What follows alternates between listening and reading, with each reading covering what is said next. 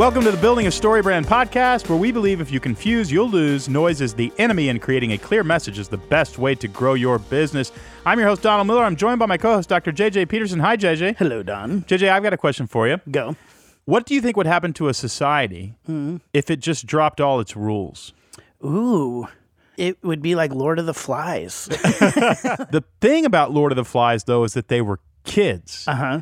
And so you actually kind of wonder what would happen. I Yeah. mean, what would happen if there was no property law? Yeah. What would happen if there was no law enforcement, period? I feel like we would all become kids. Like it would descend into chaos. It might, and it, and then it, you got to wonder. It might not. I'm really curious about this. Anyway, today's guest is Kevin Kruse, and he talked. His book is called "Great Leaders Have No Rules." Yeah.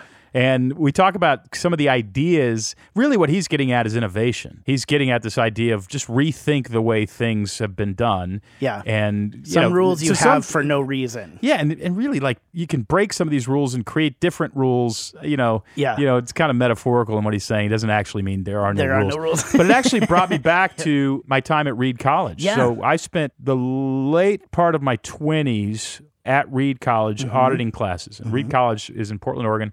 Has the distinction of being the average IQ at Reed at the time I was there was two points above genius. Okay. So these are really smart kids. And what was interesting is there are only three rules at Reed College What are they? don't hurt yourself, don't hurt others, and don't cheat. Interesting. That's it. There's no other rules. And here's the thing about those three rules Yeah. they cannot be enforced by leadership. None of the governing principles enforce the rules. Interesting. The rules are enforced by students on students. Okay. So Oh, there's uh, some sort of council, I can't remember what it was called, but that enforces these rules. And I may Yeah. be butchering it. Some Reedies may write in. Yeah, that's not exactly how it works. uh, yeah. But it's pretty close to how it works. Yeah. And because of that, there's a lot of kind of crazy stuff that happens at Reed. But I Yeah. think when you have kids who are that intelligent, Yeah. There's not like frat parties. That's not what we're talking Yeah, about. yeah. We're talking about, in fact, the only nuclear reactor in the state of Oregon is on the campus at Reed. Really? It's on the campus of, of a school that has no rules. yeah. It's wonderful.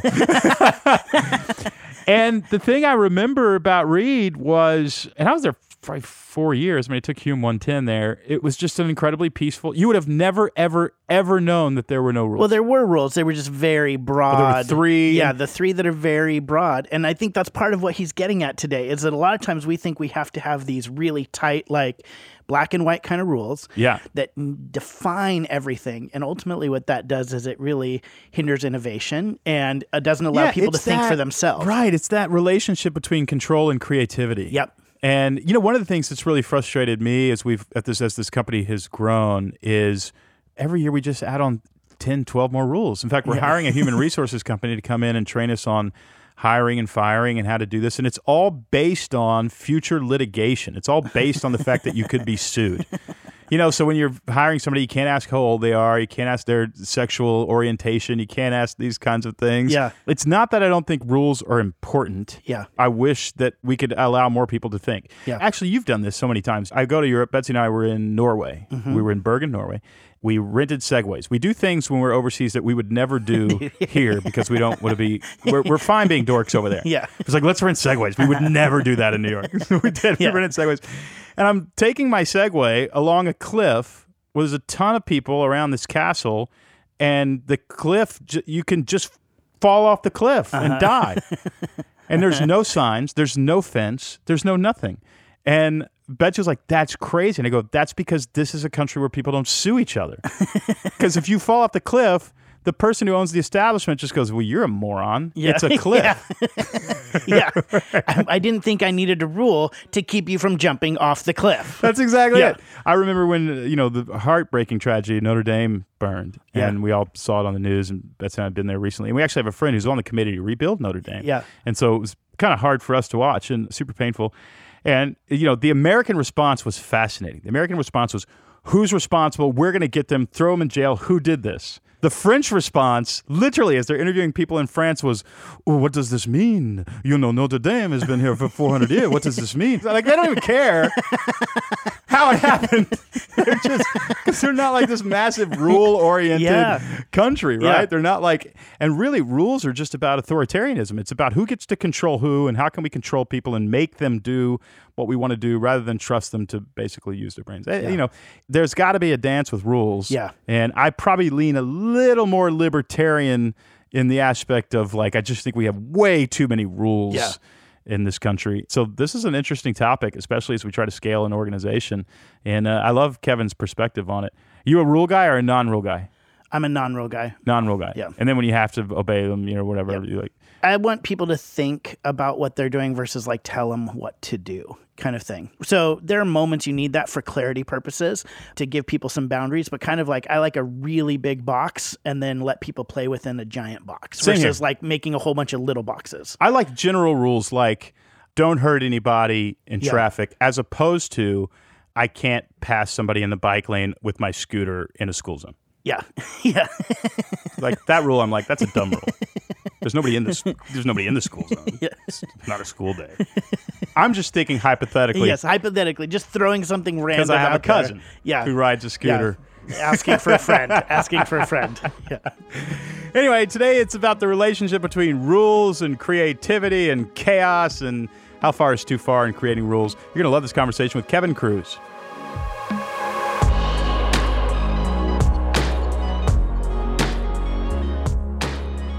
Kevin Kruse, good to talk to you. Great to talk to you. I think the last time we spoke, one of my big memories is that you had a very friendly dog that was fighting for your attention.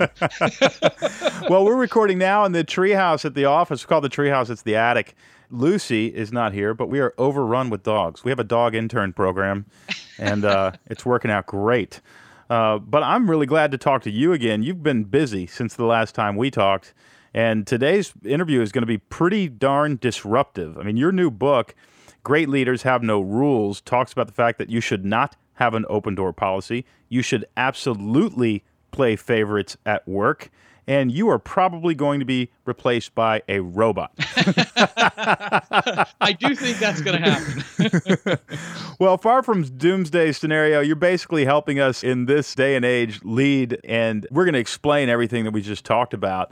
But I mean, this is really good stuff, and leadership has changed dramatically from sort of top down authoritarianism to much more of a communal aspect. I think you would agree people are still looking for an authority figure and somebody who is willing to take responsibility.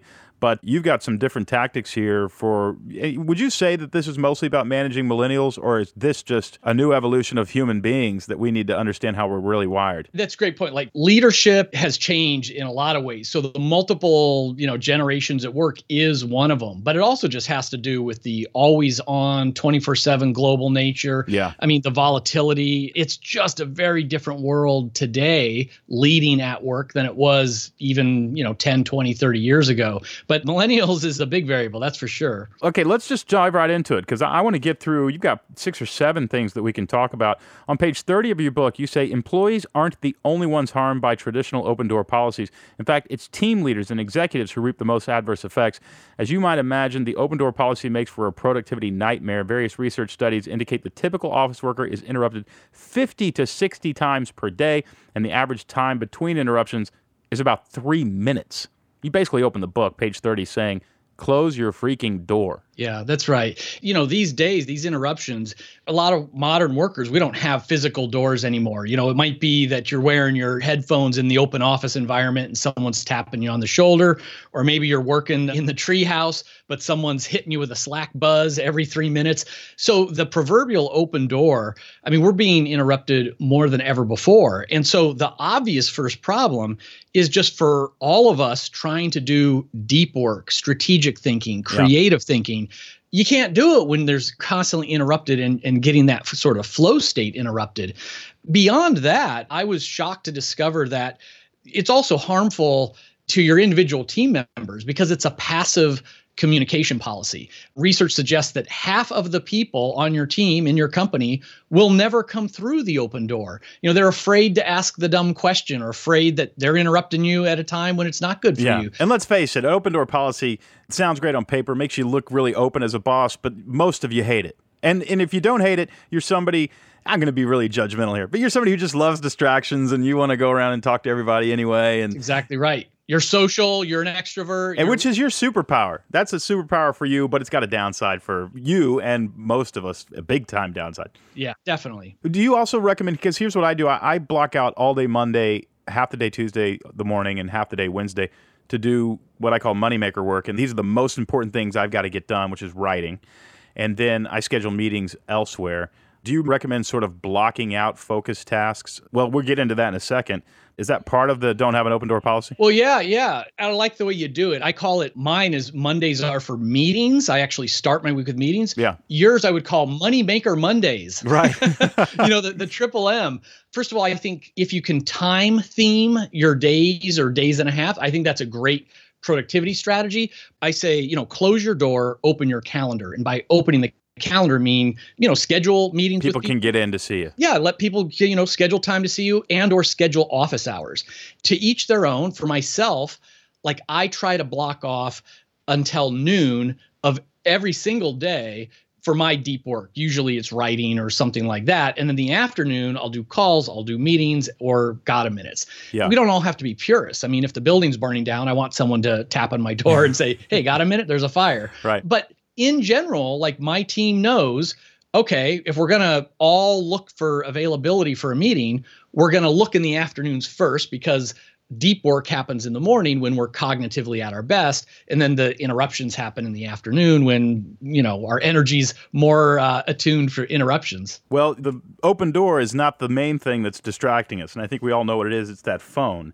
You say turn it off I couldn't agree more. From your perspective, what is the distraction of a phone? I recently had a wonderful experience where I went through and I turned off most of my notifications. Yes. New York Times, US News, The Economist. You know, I can catch up to that as I'm falling asleep at night or when I wake up in the morning.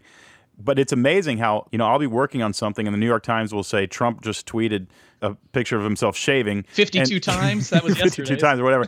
And i'm and i'm kind of like you know i get caught up in it and then i'm just like man i'm distracted now. It isn't just people trying to distract us. It's this phone making us feel like everything is urgent when very little of it has anything to do with our own goals. What's going on in our brain when our smartphone is always on? The research shows that every time that phone buzzes, it's like pulling the handle, you know, on a slot machine. We get a little dopamine burst. We're grabbing for that phone to see if it's something good. And most of the times it isn't good. Other times it's a funny, you know, cat meme or a joke or even something work related that's going to make us feel productive, like my boss asks a question.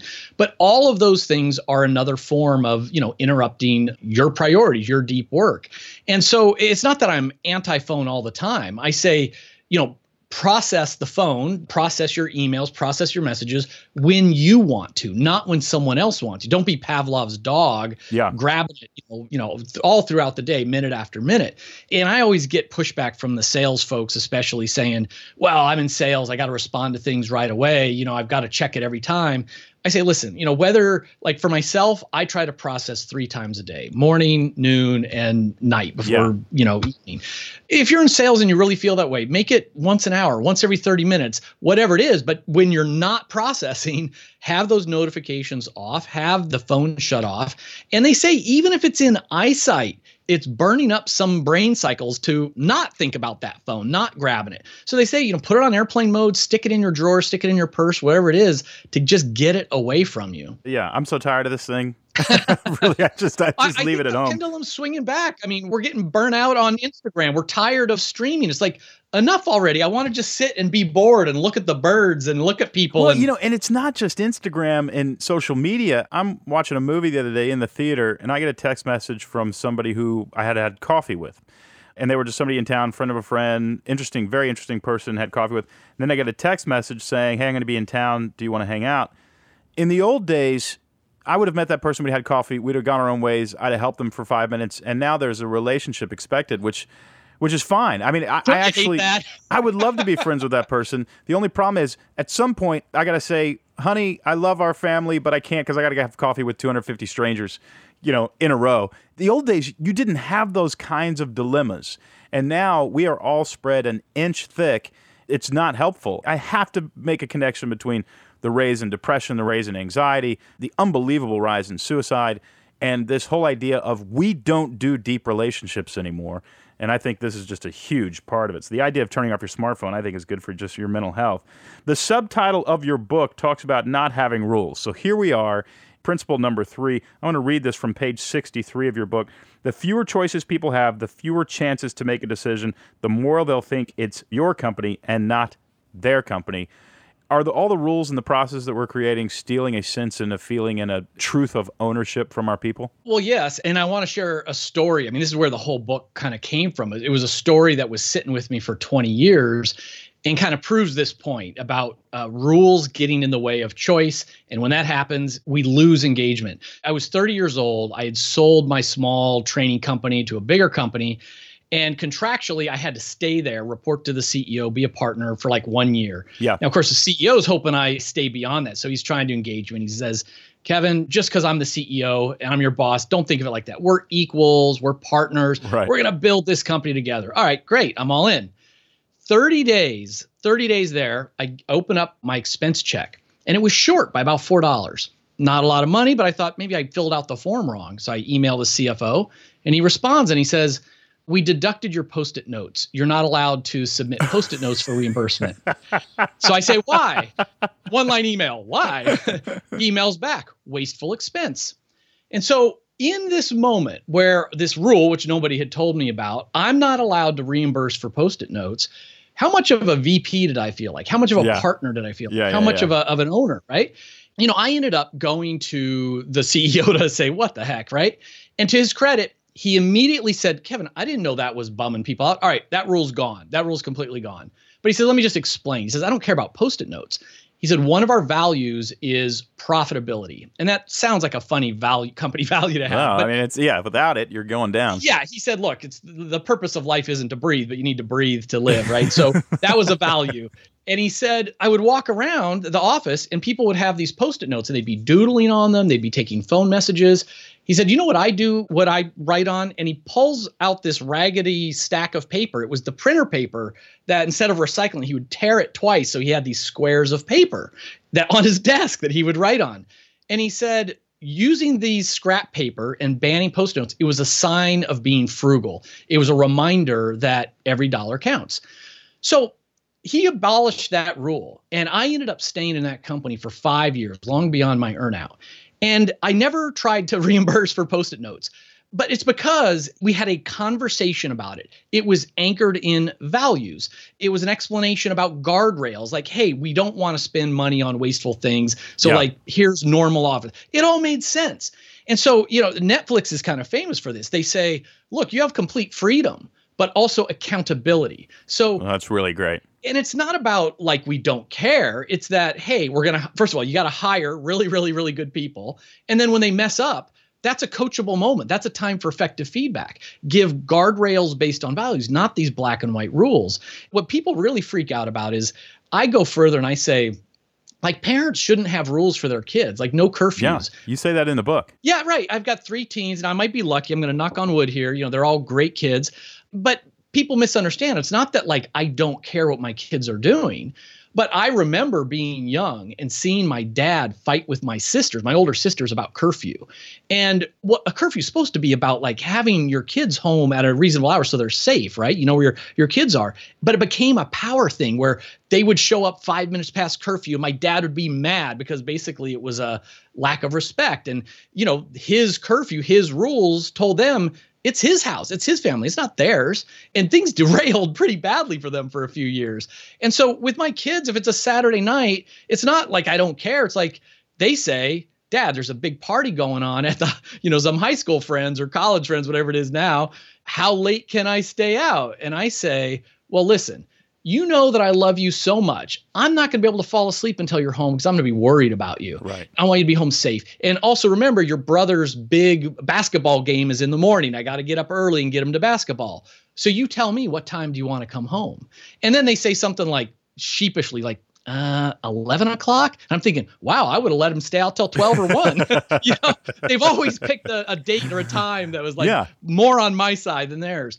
When you have a no rules culture, whether it's at home or at work, it's not that you don't care. If anything, it's harder because you need to recruit people that are going to be on board with your values. In onboarding, you need to talk about guardrails. You need to have that courageous conversation of like, hey, you know what, Donald, when you did that thing the other day, yeah, it's kind of out of our norms here. Yeah. So it's harder to live that way, but that's how you'll get people to feel engaged. You're, you're co-creating the culture and the experience. You know, it's interesting. I did this is a, a similar journey, and I, I'm not sure you know what your background is, but I grew up kind of in an evangelical tradition, and certainly am, am still a man of faith.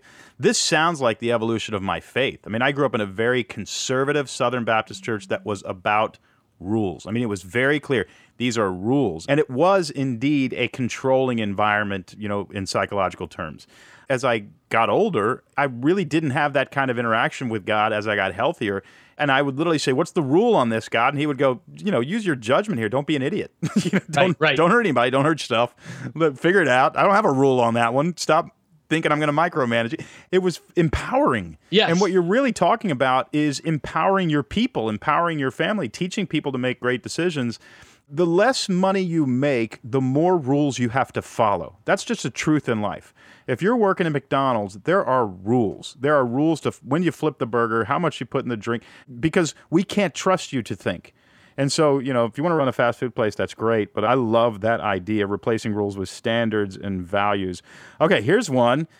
Number four, be likable, not liked. Are we too much people pleasers? This continues to be my number one challenge as a leader. And I was such a people pleaser. I craved external validation, especially in my 20s when I was Yeah. kind of young and dumb in the leadership role. Actually, it's funny. I felt really badly about like how flawed I am in this area. And then I had a chance to talk to John Maxwell recently, and he said Yeah. this was his number one flaw.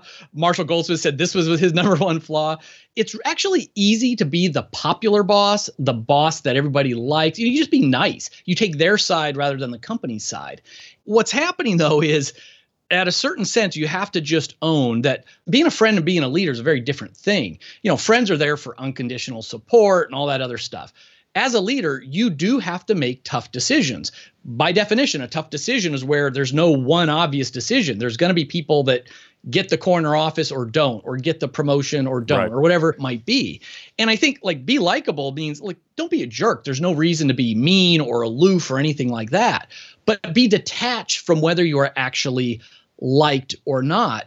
And for myself, again, it's still something I battle with, but I try to remind myself that listen, instead of leading in a way that gets other people's approval, I need to lead in a way that's true to my values, core to my approval. And the reality is that my team members, they got plenty of friends outside of work. They don't need me to be their friend. They need me to be their coach. They need me to give them advice and feedback to make them better in their career. They need me to preserve the company and to make it thrive. But friend is pretty far down on the list. Yeah. So I mean, I hope they like me, but like the need to be liked is now, you know, washed away. And I think, you know, a lot of people get that wrong with this idea of like, oh, we don't need bosses, everybody's an equal. It doesn't work that way. And nobody wants that. They say they want that, and they get into a situation where, like, okay, I actually need you to lead. And you can't teach anybody to lead if you're just going to act like their friend all the time. And the world needs leaders. I think this one is interesting because there was a temptation sort of early on in my career. I probably spent a year too long trying not to ruffle feathers and trying to be liked and trying to sort of get everybody to approve of me, I realized this is going to cost you money and this is going to cost you influence and this is going to cost you impact. I wonder if this very issue that you're talking about isn't holding a ton of our listeners back. The reality is, if you run a company and if you scale up the company and if you get more employees and if you have way more customers, you are going to get critics. You are going to get people who it's a major lesson to be able to turn the other cheek and keep going and keep moving toward your goals.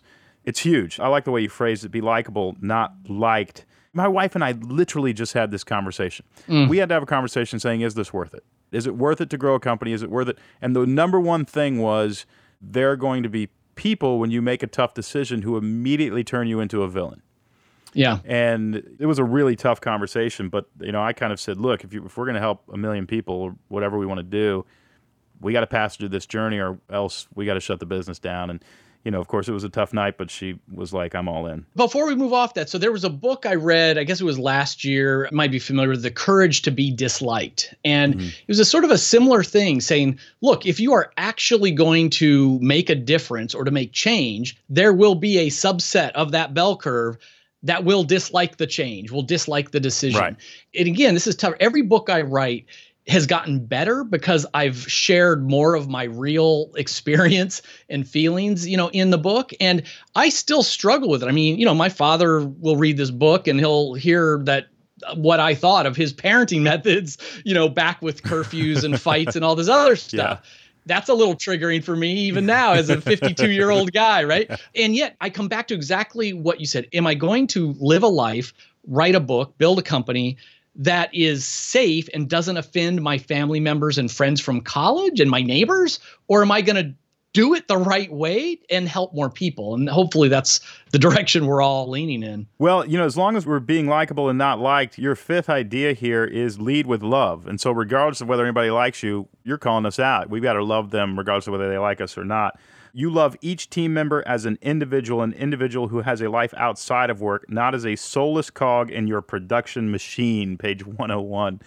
Talk to me about the power of love in, in, the workplace. Again, is so crazy because it's not even whether they like you. It's whether even if you don't like them, you can still love them. And yeah. that's kind of a, a big aha to me. We're talking about like a love of humankind. The Greeks called it agape as an example, companionate love. You know, it's a caring for other people. And so I think it was Coach Wooden that would start every year and say to his players, look, I'm not going to like you all the same, but I will love you all the same. Yeah. And that really, you know, speaks a lot to me. In more practically, as I do work with employee engagement and look at the surveys and the research, one of the most common complaints that people have about their boss are things like, I've been working here 10 years and he's never said good morning in the mm-hmm. morning. Mm-hmm. He's never asked me about my weekend on Monday. He walks past me down the hall and never makes eye contact. And I used to be like, again, leaders who do that. It's not that we're trying to be rude. It's not that we don't care about other people, but we're in task mode, right? We're so right. task oriented, drivers, achievement oriented. And I used to be that boss, jogging down the hall to the next, you know, meeting and thinking about my to-do list and stressing out. I literally would not see people coming by me. I never knew. I mean, for years, I never knew that they're looking at me and like, what a jerk, right? Yeah. Like he doesn't even smile yeah. and say hi or good morning.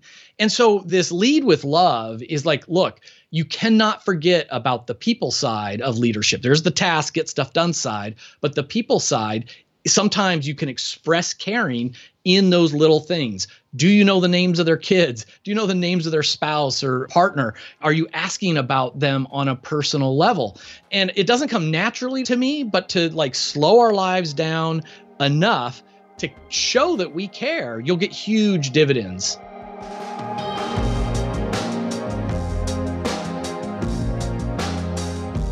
I'll be back with the rest of my interview with Kevin Kruse in just a moment. If you've not gone to businessmadesimple.com yet, I want you to go right away. We've got thousands and thousands, I think more than 20,000 people have signed up. They get a daily video from me, about three to five minute video every weekday morning, and it just has a business tip.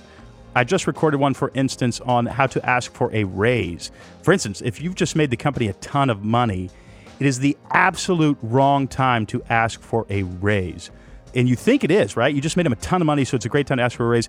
Your employer sees that money as money they got as a return on the investment in you. In other words, they invested in you and they made a big return. Here's when you want to ask for a raise. You actually want to sit down and say, Here's my plan to make you more money in the future, I'd like a raise. In other words, ask for the raise based on future money that you're going to make the company, not money that you have already made because your investor sees you as dipping into their bank account rather than taking a percentage of the future. Use the past money that you've made the company as a way to earn trust and that you can earn them more.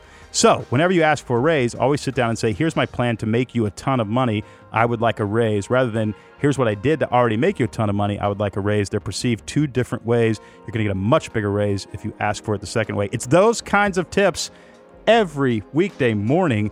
Just go to businessmadesimple.com. It's completely free.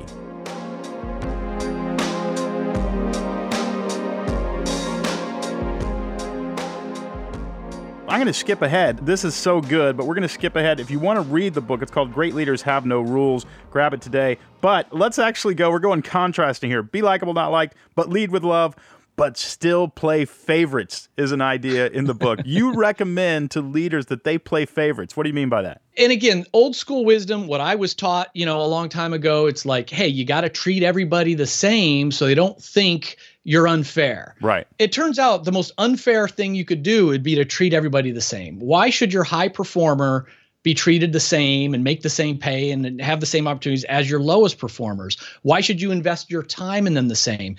Great leaders individualize their leadership. Now, playing favorites is different than favoritism. We're not talking about cronyism where, you know, you promote someone because they play golf with you or they were in your fraternity or sorority or whatever that is. It's about understanding who your top performers are and what their strengths are and giving them opportunities and time to make them even better.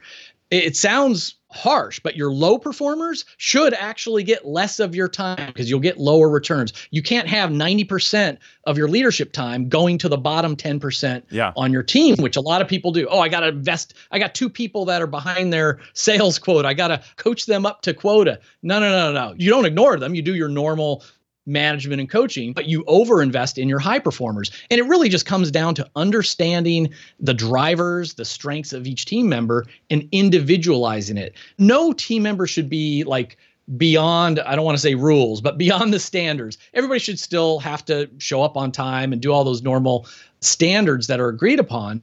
But you wouldn't say the consequence for someone who comes in late for the first time after being on time for 10 years well, that consequence should be different than someone who's shown up late five Right. days in a row Right. on their second week on the job. Yeah. So, you know, it's easy to kind of have these rules and to treat everybody the same. That's like lazy leadership. You just follow the rule book, you know, the follow the recipe. It's actually harder to think about the context, think about the person, and then to individualize it. What do you think of this idea of giving the team that finishes ninth in the soccer tournament a trophy also? The only team members we've ever had kind of issues with, and issues is a strong word, we really never had issues with any of our teamers, but there was a sense of entitlement. You know, we, we'd say, hey, I don't know that this is really a good job, that was extremely difficult for them to hear and even left the company because they just weren't going to hear any other message than you are uniquely special and amazing and we are lucky to have you rather than learning and developing and i love this competitive environment it can get darwinian if you go the you know enron route and Sure. what they did over there but you're just talking about creating a healthy environment where everybody is sort of challenging each other in a healthy more or less socially gamified role. And I would also want to point out you're saying you really are going to want be drawn to certain people more than others. There's two ways to hear that. One is that people are going to get really affirmed for doing great work. The other is that you're going to punish people and be mean to them for doing bad work, which is not what you're saying. You're- Correct. You're just saying naturally it's going to go this way. I love it. Now this is crazy. And you got to tell me what you're thinking here. But it's in line with the same idea. It's kind of the the eighth idea that you sell in your book. Reveal everything, even salaries. You literally tell the entire team what everybody else is making. and that story originally came from it was similar 20 years ago i show up at work my assistant at the time said hey did you see the email i said what email and she said someone in finance just sent the entire company's salary there, we had 500 employees in the company at the time Oh my god. just sent the entire spreadsheet of salaries to every employee in the company, followed by an email from the COO that says, "Don't open that email." Which, of course, everybody open it. Opens not I would open that email. So, um, I'm forwarding that email to all my friends. You kidding me? That's right. so here's the thing we know that transparency drives trust, which drives engagement. Transparency drives decision making, right? The old school, again, it was like information flowed up so that the decisions could flow down. Today's world, we know it's all about decentralized teams and speed and collaboration. So you want the information to flow down so everybody's got all, you know, it's transparent, all the real information so the decisions can be made, quote unquote, down and quickly. And with the salaries, even if you don't actually share salaries, you should be willing to do so. You should never fear that spreadsheet going through your organization because here's why. If you have some fear of it, it might be because you haven't thought through how you are compensating people. In this day and age, again, times have changed. Most people can just jump on Payscale or salary.com, type in their title and city, and get a pretty good idea of whether they're, you know, in line with Right. normal compensation or not. It seems like culturally, the 20 something year olds, they're telling each other their salaries like it's, you know, like, hey, what'd you have for breakfast today? Yep. So whether it's the internet information or the friends, they kind of know. The other thing to realize also is in any public servant, whether it's federal government workers, in states, most school teachers, all of those salary, military, it's all public information. Everybody knows what everybody's making. It's not a problem. What I would recommend specifically, I think some of the tech companies are doing it right. They're saying, look, you know, we're not going to say Jane makes X dollars and Joe makes Y dollars. What they are going to say is on their website, they're going to say, okay, this is our pay formula.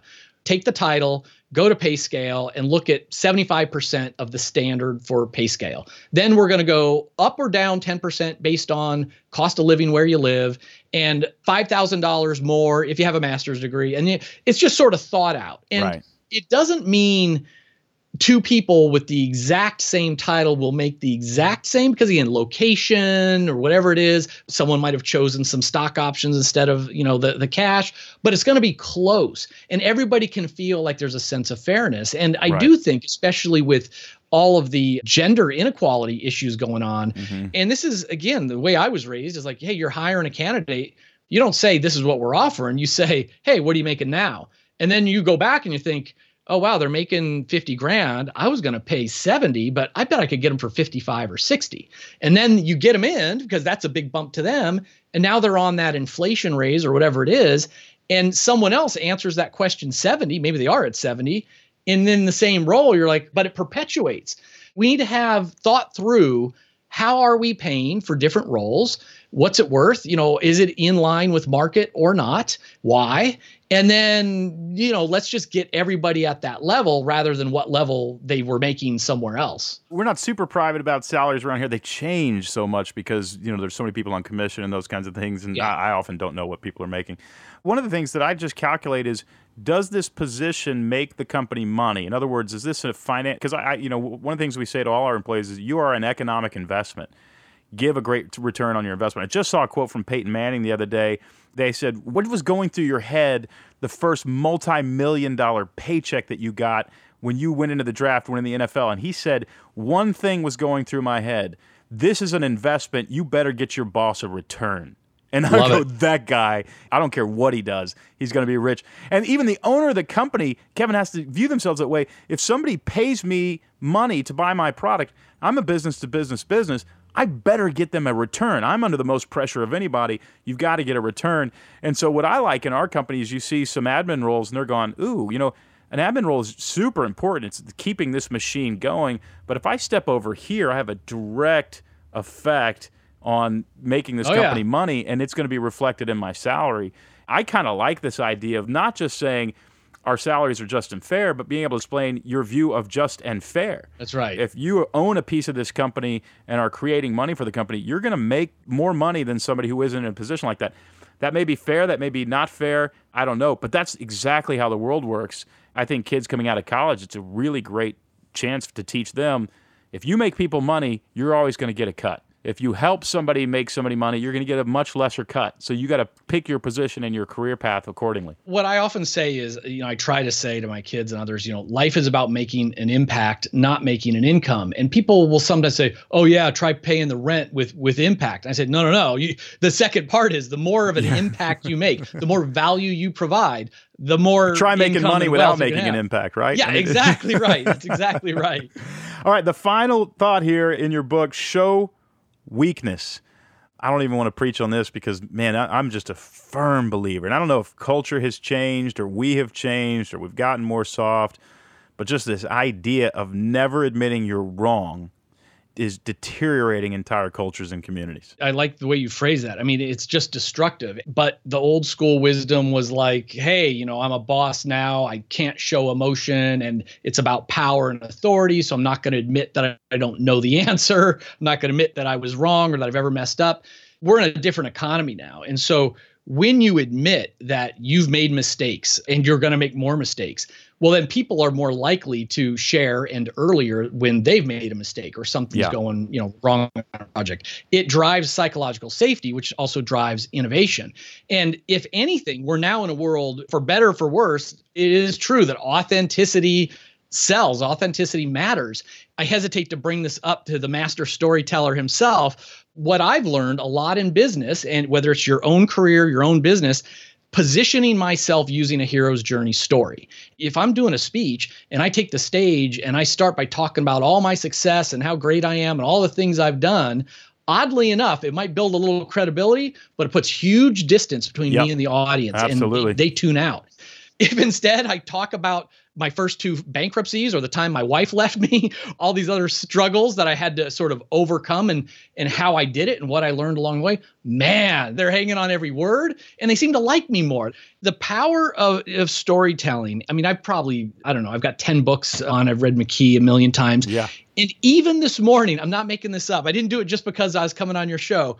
I've got a sales deck, sales presentation deck that we started in January. It's now on version 13. Every week I'm updating it.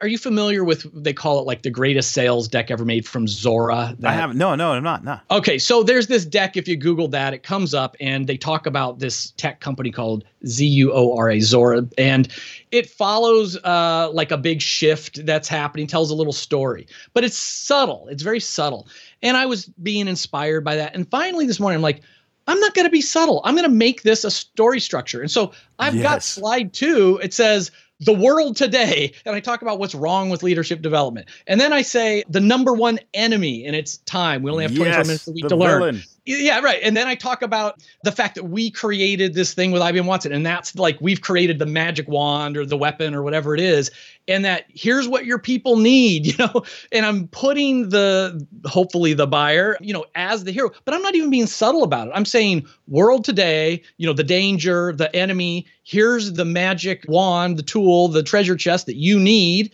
Here's what your new world will look like when you do this.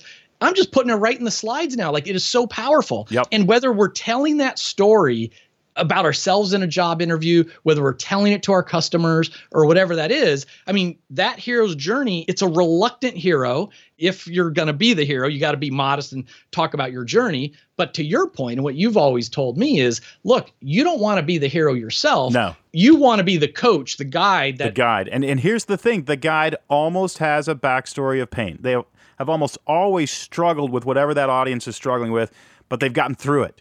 And now they have this tool that can help you get through it too.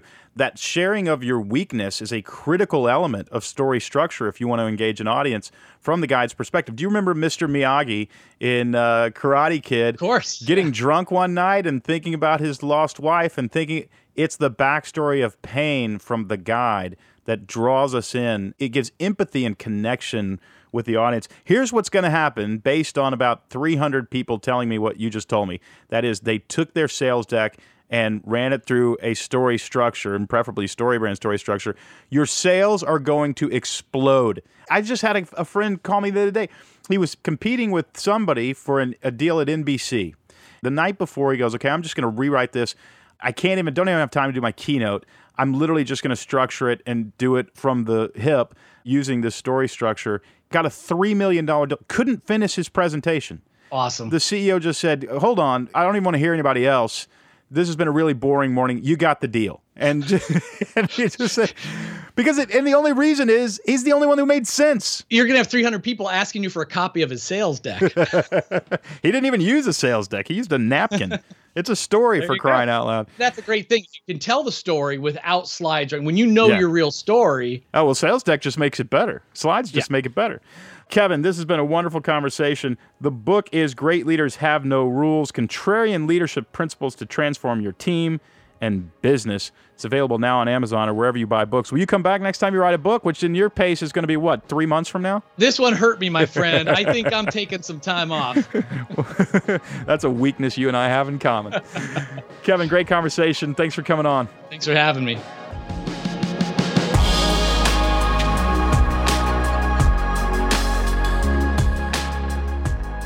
So no rules, JJ. no rules. Turns out none. Zero. Not at all. Turns out there's rules about having no rules, but no yeah, rules. Turns out no rules. That's exactly. There's. It's always that way. The metaphor yeah. breaks down yeah. at some point. Kevin did a great job. A lot to think about there. And seriously, creativity yep. and whatever rules, it'll kill it. Yep. And my gosh, our country is so full of freaking rules. Yes. Anyway, music from this episode is by Andrew Bell. You can listen to Andrew's latest record, Dive Deep Hushed, on Spotify or on iTunes. Thanks as always for listening to the Building a Story Brand podcast, where we believe if you confuse, you'll lose. Noise is the enemy, and creating a clear message is the best way to grow your business.